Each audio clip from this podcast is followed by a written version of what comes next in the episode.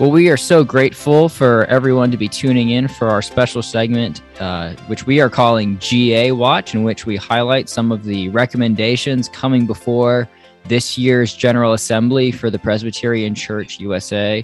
And we are particularly excited for this segment to be inviting Joyce Rarumangay onto the podcast. Joyce, thank you for being with us. Thank you, Simon and Lee, for inviting me. I'm so glad to be here and to be part of this amazing GA Watch, something that I've never heard before. And I'm sure it is useful. Thank you. Yeah, thank you for being with us. Thank you for the work that you are doing for General Assembly. And we do have a question to just send out to our listeners out there. And sometimes in the Presbyterian Church, we use acronyms. So when we say REAC, which is REAC, it means Racial Equity Advocacy Committee. So I'm just throwing that out there for people to kind of remember that. We try not to use too many acronyms because it gets kind of confusing, but yeah, it'll be good. But here is the question. What are the major recommendations from REAC, or the Racial Equity Advocacy Committee, related to immigration and immigrant communities for this year's GA? Please tell us why these recommendations are important. So, Joyce, the floor is yours. Thank you so much. Being part of the immigrant community and also a member of the REAC, I am so glad to share with you that REAC has submitted, actually in 2020, two resolutions, the major resolutions. The first one is a resolution on chartering immigrant fellowships. And the second one is a resolution on receiving immigrant pastors as members of the presbytery. So I would like to share with you why we submitted the resolution on receiving immigrant pastors as members of the presbytery. Because in the immigrant community, especially for those on fellowship status, unchartered church, most of us, almost all of us, meet and worship in our own languages. So it is important for us to have pastors that really,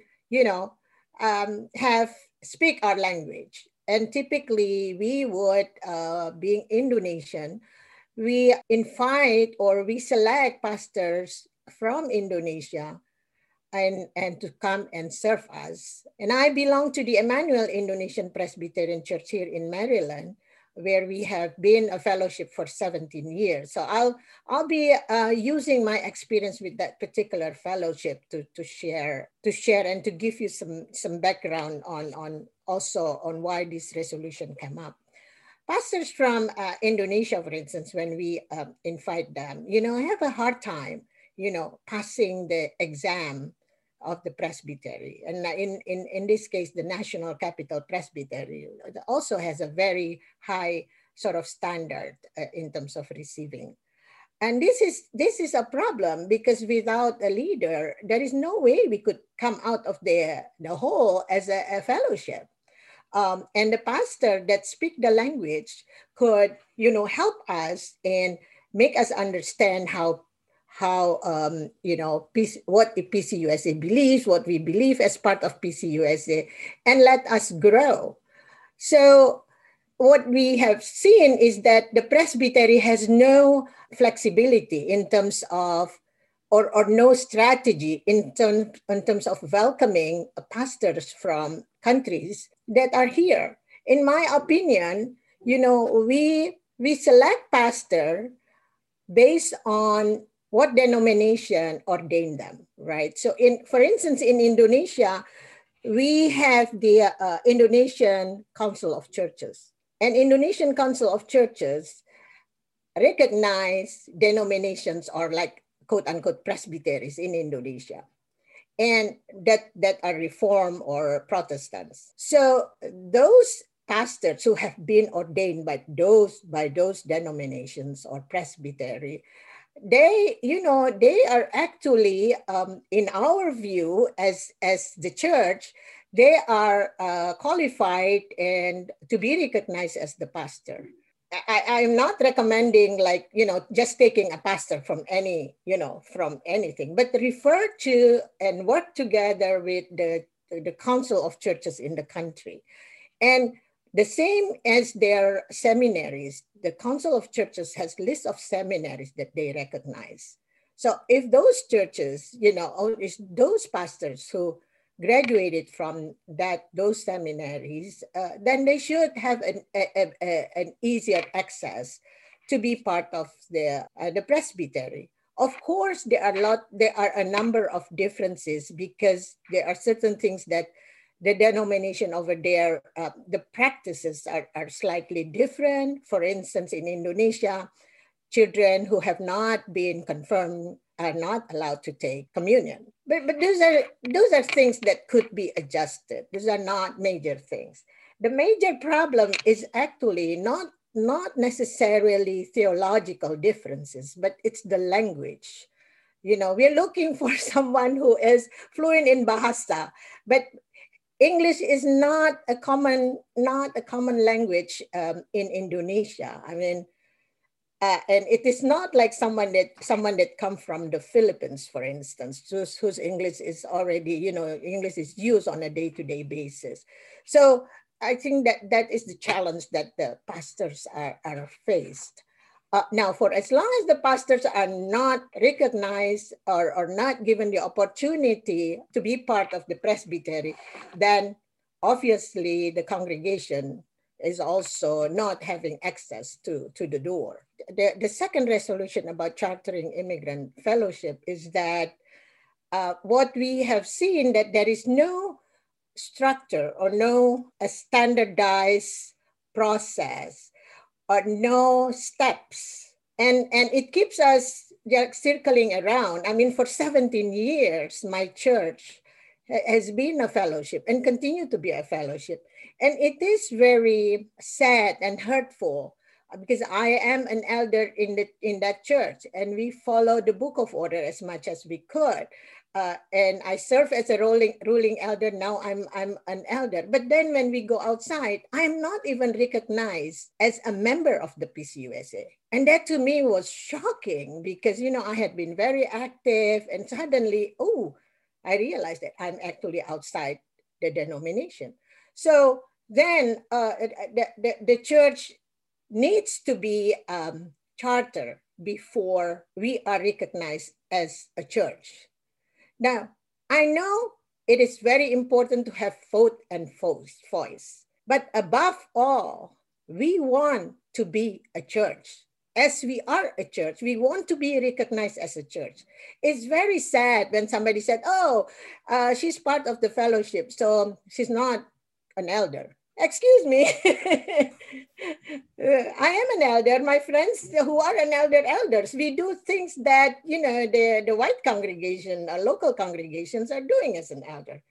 But for so long, we've been struggling about that. So I personally decided after 9 years serving as an unrecognized elder, I just decided to just join a local church. And I joined a local church, and then a year after, they invited me to serve as their elder.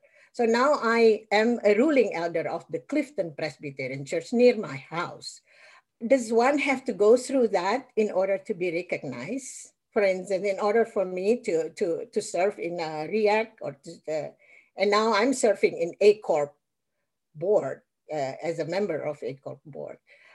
But in the real day-to-day life, I am feel like I'm taken away from my Indonesian church because one cannot serve the same way or as much as we want, two different churches in two different states. So I think there are many ways to do it, and I think if General Assembly would agree to have a standardized process and came up with some tools and some steps, some advice, guidance. In the Presbytery, here in the National Capital Presbytery, we are looking into giving fellowship three options. If the fellowships prefer to continue to be just a new worshiping community for now, then they would go to the track of new worshiping community. If they want to be chartered, then they will be guided to be chartered. Or ideally, if they are they want to learn more, then they could nest. They can be a nesting church, like Indonesian congregation within a local church, a local charter church, and learn from that church, the pastor and the pastor, the session and the session, mentoring each other. And then eventually that local church, the home church, would be the one to help put forward this fellowship and nurture the fellowship so that that fellowship could then be chartered. So if that those three options are made available, with mentoring, with an organizing pastor helping through the discernment of the fellowship and make one of those decisions, I think that would be fantastic. I think this would be excellent. The reason why the resolution is that because we had witnessed that there are so many fellowships, like going through the circle, going back. I mean, my church has been in fellowship for 17 years and there's no way out. Until recently, my presbytery is now providing coaches and mentors to help our fellowships to make that discernment and eventually make the decisions soon. Yeah, that's, we often don't have these conversations up front, and many people in this denomination may not even know that this is happening. And so I am very grateful that you are here with us to tell the people, because this goes out into the world. And I hope that during this General Assembly, we will start to have deep conversations about how we do live into this message that we often say we're a welcoming and an affirming congregations and denomination. And how do we really kind of play that out in action and in policy, mainly in action, but we hope the policy does spur action. So we are very grateful for you and for the work that REAC is doing, and that is the Racial Equity Advocacy Committee. Yeah, I think, Simon, you might can speak to this. We will have links and stuff to this on the show notes and things like that. Yes, we'll have links to the recommendations that Joyce mentioned in the show notes. Yes, thank you. May I just add one quick item? Yes. Absolutely. An element that, we also realize is about language, right? You see in today's announcement that, there was an announcement about the manager for global language resources. Yeah, we're so excited. Yes.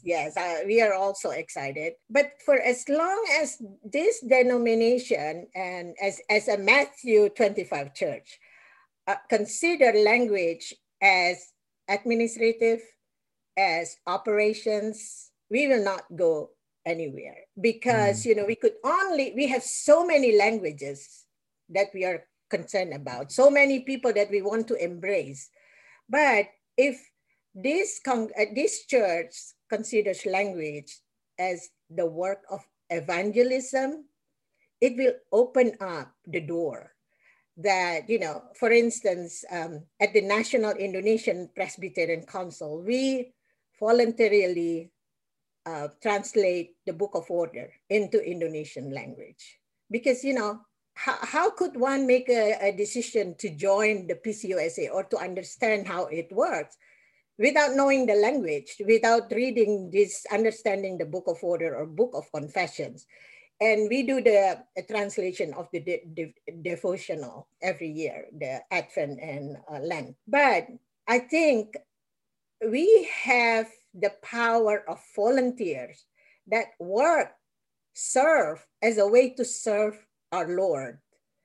And you know, I know certain people will have to be staffed and paid, but, you know, our church would not have gone and would not have been able to do what we do without these volunteers. And, you know, language be part of our evangelism, and let language be open to the ones who want to volunteer to translate, and for the ones who will receive them and grow within the denomination. Thank you. Sorry. No, that was great. Yeah. Absolutely. We are so grateful for you for emphasizing that, because even as we think about, you know, this very resolution that is being, this recommendation from REAC on PC-Biz, which is where all of the recommendations coming before the assembly are housed, those are only translated into English, Spanish, and Korean. And there are many immigrant Presbyterians, immigrant congregations, and immigrant communities that if English is not their first language, they won't even know that this recommendation is coming forward to help advocate for people like them. So I think it just speaks even more so to the need for that inclusion and that accessibility if we are to be, you know, the church, and to be there for all of our siblings all over the world and from all sorts of places. So we are so grateful to the work that you do and the work of REAC. And we pray that this overture is seriously considered by commissioners at this year's General Assembly. And Joyce, thanks again for coming on the podcast. Thank you so much for the opportunity. I'm really grateful. Yeah, thank you so much. And y'all listening, check out PC-Biz. We'll put the link in there, and you can check out this resolution and others that are coming before the General Assembly. So check it out. Thank you. So thanks again for listening to another episode of GA Watch. And if you want to know more about what's going on at GA, if you want to know about other overtures and resolutions, check out pcbiz.org. That's pc-biz.org. And there you can find all the things you need about the 225th General Assembly. And again, we are also dropping episodes every Thursday still. And so check those out, subscribe to the podcast, leave us a review. We would love to hear from you. And if you have a question, send it to faithpodcast@pcusa.org. Until Thursday, we will talk to you then. So until then.